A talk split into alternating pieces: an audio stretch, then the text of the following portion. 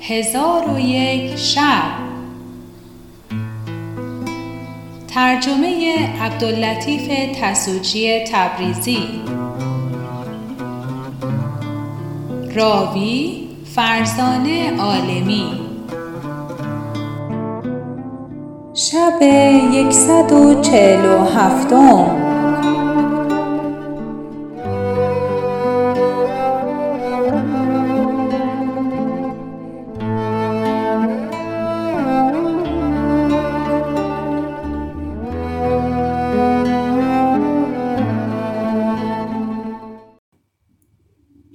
شب یکصد و چهل و هفتم برآمد گفت ای ملک جوانبخت تاووس چون سخن بته بشنید عجب آمدش و گفت ای بته تو از بنی آدم ایمن گشته ای از آنکه ما در جزیره ای از جزایر دریا هستیم که آدمیزاد را بدو راه نیست. در نزد ما جای بگیر تا خدا کار بر ما و بر تو آسان گرداند. بته گفت از غذا نتوان گریخت. همی ترسم که آسیبی برسد. تاووس گفت در نزد ما بنشین. آنچه به ما رسد تو را نیز خواهد رسید. و تاووس با او سخن همی گفت. تا بته بنشست و با تاووس گفت تو ناشکیبایی من میدانی. اگر نه من تو را بدینجا می‌دیدم در اینجا نمی نشستم. تاووس گفت اگر به پیشانی ما چیزی نوشته باشند ما به دو خواهیم رسید و اگر عجل ما نزدیک شده خلاصی ما محال است و هر کس تا روزی خود نخورد و روزش نرسد نخواهد مرد. ایشان در گفتگو بودند که گردی پدید شد. در آن هنگام بته فریاد زد و خیشتن به دریا افکند. چون گرد بنشست غزالی پدید آمد. بته و تاووس را بیم برفت و آسوده گشتند. تاووس با بته گفت از آنچه ترسیدیم غزال بوده و همین است که می آید و را از او باکی نیست که او گیاه زمین و برگ درختان همی خورد. تاووس را سخن به انجام نرسیده بود که غزال در رسید و خواست که در سایه همان درخت براساید. چون بته و تاووس را بدید بر ایشان سلام کرد و با ایشان گفت مرا امروز بدین جزیره گذار افتاد و من سبزتر و خورمتر از اینجا مکانی ندیده بودم. پس غزال از ایشان تمنای دوستی و صفا کرد. چون بته و تاووس مودت او را دیدند او را به دوستی بگزیدند و مرافقت را سوگند خوردند. خوابگاهشان یکی شد و با خاطر جمع می خوردند و می نوشیدند تا اینکه کشتی از راه به در شده راهش به جزیره افتاد. مردمان از کشتی بیرون شدند و در جزیره پراکنده گشتند. آهو و تاووس و بته را در یک جا بدیدند. روی به آنها آوردند. آهو بگریخت و تاووس به هوا بپرید و بته به جا ماند و این سو و آن سو همی دوید تا اینکه او را سید کردند و او فریاد می‌زد و می‌گفت از قضا و قدر حذر کردن من سودی نبخشید.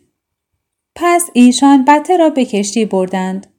چون تاووس ماجرای بته بدید از جزیره ارتحال کرد و دوری گزید و گفت هیچ کس را از حادثات گریزی نیست. اگر این کشتی نمی بود میانه من و بته جدایی نمی افتاد که او نیکو صدیق بود. پس از آن تاووس بپرید و با غزال جمع آمد و به او سلام کرد و به سلامت او تهنیت گفت. غزال حال بته از او باز پرسید. تاووس گفت دشمن به او دست یافت. من نیز از بودن در این جزیره بیزار شدم. پس در جدایی بته بگریست و این دو بیتی برخاند. ای هر موجه در دیده چو سوزن بی تو هر موی سنانی شده در تن بی تو. من بی تو چگونه بگذرانم که جهان چون چشمه سوزنی است بر من بی تو. پس غزال نیز محزون شد و غزال او را از قصد ارتحال بازگردانید. هر دو در آن جزیره بماندند و به خوردن و نوشیدن مشغول بودند ولی در جدایی بته به حزن اندر بودند. پس غزال با تاووس گفت دانستی که آدمیان از کشتی به در آمدند سبب جدایی یاران و سبب هلاک بته شدند؟ پس از ایشان برحذر باش و از مکرشان اندیشه کن. تاووس گفت من یقین دانستم که سبب هلاک او جز ترک تسبیح نبود که او از تسبیح خود قفلت ورزید. من به او گفتم من از ترک تسبیح بر تو همی ترسم از آنکه هر که مخلوق خداست تسبیح همی کند و هر وقت که از تسبیح قافل شود به مکافات او هلاک گردد. چون غزال سخن تاووس بشنید گفت خدا صورت تو را جمیل کند. پس مشغول تسبیح شد و تسبیح همی گفت و گفتند که تسبیح غزال این است. منزه از پاداش دهنده با عظمت و قدرتمند و نیز وارد شده که یکی از پارسایان در پاره کوه به عبادت به سر می برد و در آن کوه یک جفت کبوتر جای داشت و این عابد روزی خود را به نیم بخش می کرد.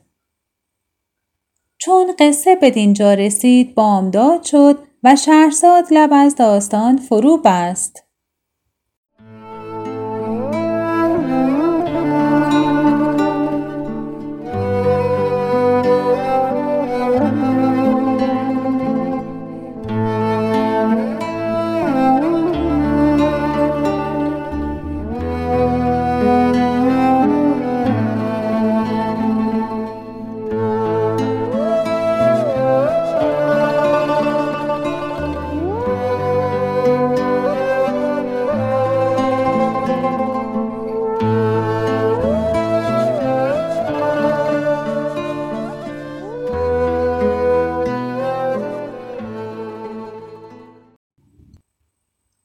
شب یکصد و چهل و هشتم برآمد گفت ای ملک جوانبخت آن عابد روزی خود را به دو نیم بخش می کرد.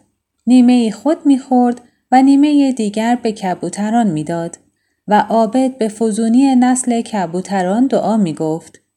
نسل ایشان افسون گردید.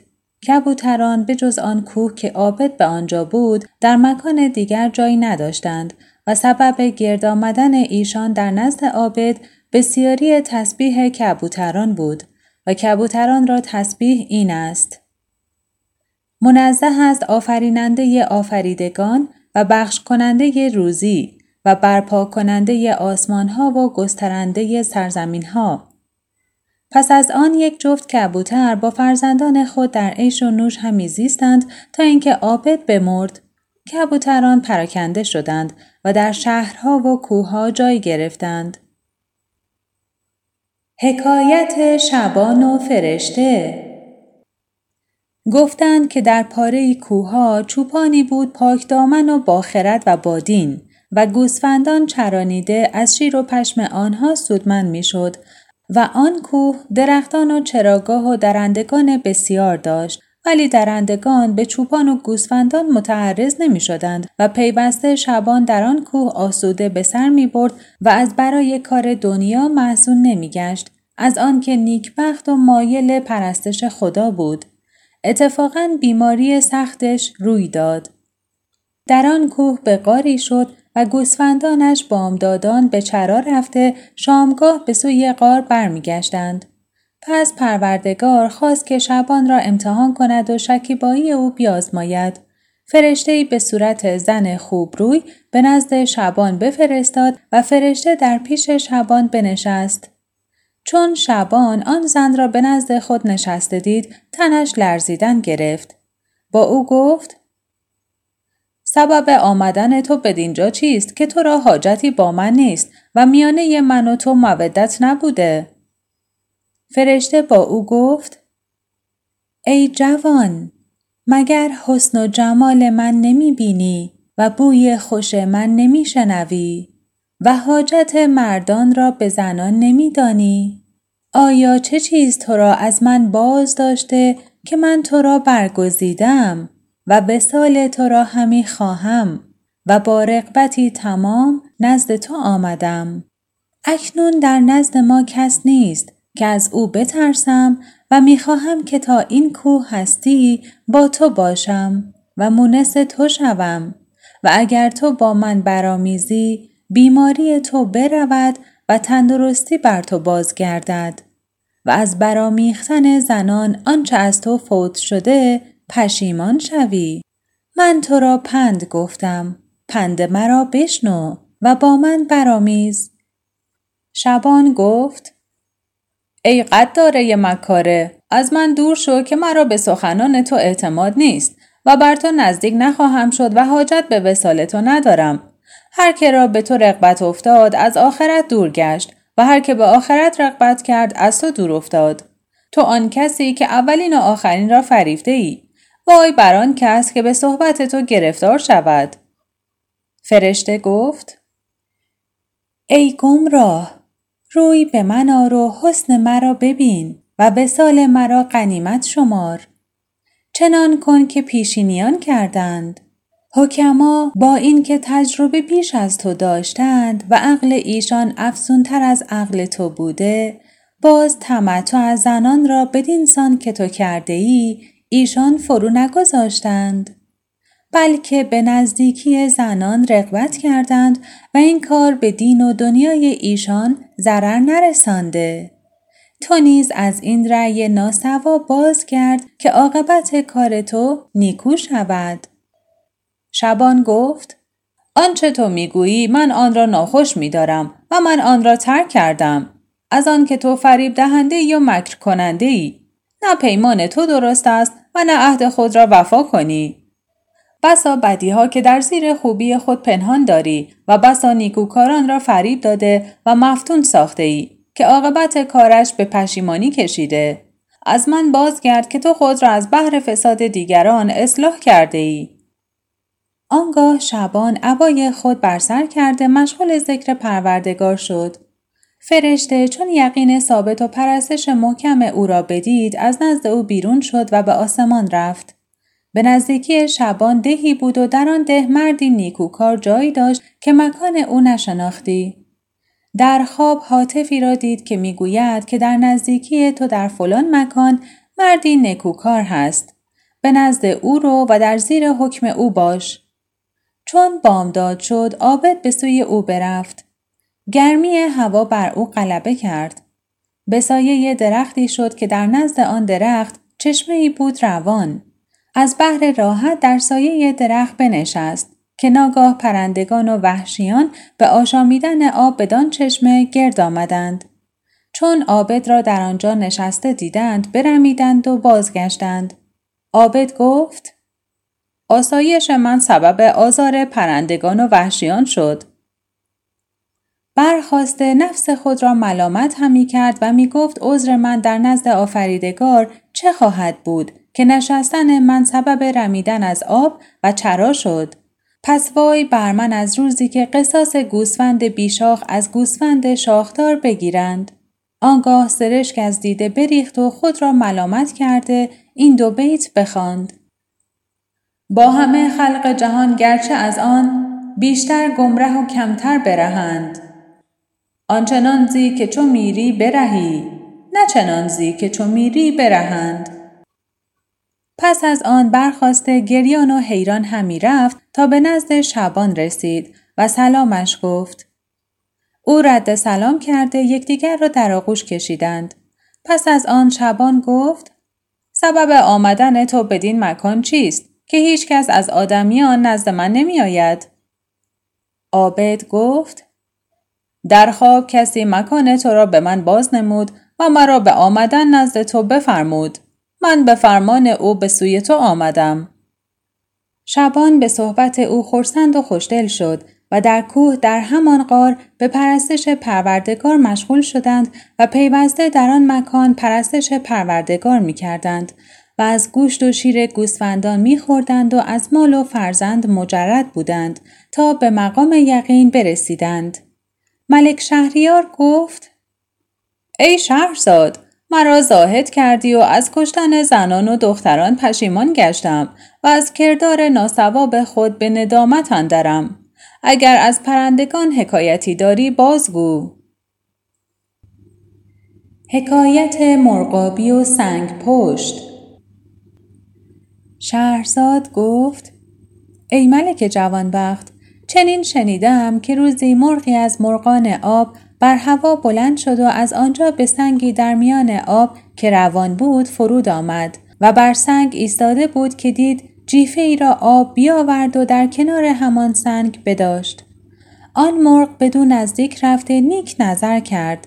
دید که جیفه آدمیزاد است و زخم شمشیر و نیزه در تن اوست. با خود گفت این کشته بدکردار و ستمگر بوده است که جمعی به دو گرد آمده او را کشته و از شر او ایمن گشتند. مرغابی به حیرت بر آن جیفه نظر می کرد که ناگاه کرکس ها و عقاب ها جیفه را احاطه کردند. چون مرغابی این را بدید حراس کرد و گفت دیگر مرا در این مکان بودن نشاید. پس از آن مکان بپرید. مکانی همی جست که در آنجا منزل کند تا آن جیفه از آنجا برطرف شود و سبا و پرندگان از آن مکان دور شوند. و آن مرغ همی پرید تا به درختی که در میان نهر آب بود بنشست و به دوری وطن محزون و معلول بود و با خود می گفت اندوه پیوسته با من است و به هر جا که روم او نیز همی آید. من در مکان خیشتن به اندر بودم. چون جیفه را بدیدم خورسند و فرهناک شدم و گفتم این روزی من است که خدا به سوی من فرستاده. ولی اکنون شادی من به حزن و فرح من به اندوه بدل شد و جیفه را مرغان سبا از من بگرفتند و در میان من و او حاجب و حایل شدند و در دنیا امید به جایی نماند که زندگانی توانم کرد. ولی خردمندان فریب او نخوردند و هر کس فریب آن خورد و بر او اعتماد کند در روی زمین به نادانی خواهد زیست تا در زیر زمین جای گیرد و دوستان و خیشان او خاک بر او بریزند و از برای مردان هیچ چیز بهتر از شکیبایی به ناخوشی های دنیا نیست. پس از آن مرغابی در آن خیالات بود که ناگاه سنگ پشت نرینه ای از آب بالا آمد و بدان مرغ نزدیک شد و سلامش کرد و گفت ای خاجه سبب چیست که از مکان خود دور گشته ای؟ گفت دشمنان بدانجا فرود آمدند و خردمند به ملاقات دشمن شکیبا نتواند بود و در این معنی شاعر نیکو گفته پیش از آدم ز دست کوتاهی دوستی داشت مرغ با ماهی آدمی در زمین چو پراکند ماهی از مهر مرغ دل برکند گفت بدرود باش و رو به فراز. زان که من سوی آب رفتم باز. که به عالم نهاد نسلی ره کسر حیله و زروی شره. هم مرا زیر آب نگذارند هم تو را از هوا فرو آرند. پس پشت گفت چون حال چنین است من پیوسته از تو دوری نکنم و به خدمت تو قیام نمایم. از آنکه گفتند هیچ مهنت چون مهنت دورافتادگان وطن نیست و چیزی که خردمندان را در غربت تسلی دهد نخست شکیبا بودن و پس از آن اونس گرفتن با خداوندان صدق و صفاست و امید دارم که صحبت من تو را پسند افتد و از برای تو یار خدمتگزار باشم. چون مرغابی مقالت سنگ پشت بشنید با او گفت راست می‌گویی. من از دوری وطن و جدایی یاران مزاق زهر چشیدم و لذت مرگ دیدم.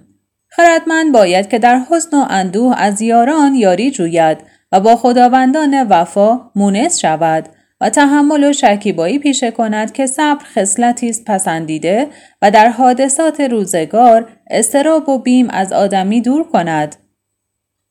سنگ پشت گفت بر تو با دوری از استراب و بیم که دلتنگی و تشویش عیش مرد را ناقص کند و جوانمردی را ببرد. مرغابی گفت من پیوسته از نوائب دهر و نزول حادثات ترسانم. سنگ پشت چون سخن او را بشنید پیش آمده جبین او را بوسه داد و با او گفت پیوسته جماعت پرندگان از رأی ثواب تو مشورت خواهند و همیشه تو بیم از ایشان برداری. چگونه خود محزون و اندوهگین هستی؟ آنگاه مرغابی به مکانی که جیفه در آنجا بود بپرید. چون به آن سنگ برسید دید که پرندگان هیچ نمانده و از آن جیفه نیز جز استخوان بر جای نیست در حال به نزد سنگ پشت بازگشت که او را از زوال دشمن آگاه کند پس به نزد سنگ پشت برسید از آنچه دیده بود آگاهش کرد و به او گفت همی خواهم به مکان خود بازگردم و روی دوستان ببینم که خردمند از وطن خیش شکیبا نتواند بود. پس سنگ پشت نیز با او برفت و در آن مکان چیزی که سبب حراس و بیم باشد ندیدند. مرغابی را چشم روشن شد و این دو بیت بخواند. المنت الله که نمردیم و بدیدیم دیدار عزیزان و به خدمت برسیدیم در سایه ایوان سلامت ننشستیم تا کوه و بیابان مشقت نبریدیم. پس از آن با سنگ پشت در آن جزیره جا گرفتند و در عیش و نوش و شادی و نشاط همی گذاردند که ناگاه قضا شاهین گرسنه ای را به سوی مرغابی براند و او را به چنگال گرفته بکشت. چون عجلش در رسیده بود حذر کردن سودی نداد ولی سبب هلاکش قفلت تسبیح بود. گویند او بدین سان تسبیح گوید. منزه است پروردگار ما در آنچه تقدیر و تدبیر کند. منزه است پروردگار ما در بینیاز و توحید است کردن. ملک گفت ای شهرزاد از این حکایت به زهد و پرهیزم بیافزودی اگر چیزی از حکایت وحشیان دانی حدیث کن حکایت روباه و گرگ شهرزاد گفت ای ملک بدان که روباهی و گرگی به یک جا منزل گرفتند و دیرگاهی به سر بردند.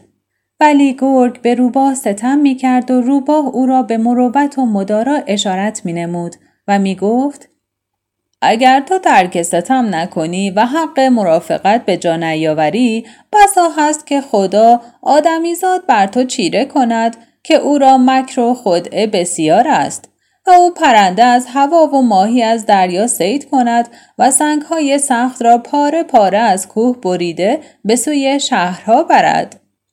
تو انصاف پیشه کن و ستمگری بگذار تا عاقبت کار تو نیک شود. گرگ سخن او را نپذیرفته و به درشتی جواب داده گفت تو را به کارهای بزرگان کاری نباشد. پس از آن تپانچه به روباه زد که بی خود بیافتاد. چون به خود آمد به روی گرگ بخندید و از گفته خود عذر خواست و این ابیات برخواند اگر آید ز دوستی گناهی به گناهی نباید آزردن. ور زبان را به عذر بکشاید باید آن عذر او پذیرفتن. زان که نزدیک بخردان بهتر است افنا کردن از گناه کردن. چون گرگ ابیات بشنید عذر او بپذیرفت و گفت بعد از این سخنی که تو را سود ندهد مگو و آنچه تو را خوشنود نکند مشنو. چون قصه به دینجا رسید بامداد شد و شهرزاد لب از داستان فرو بست.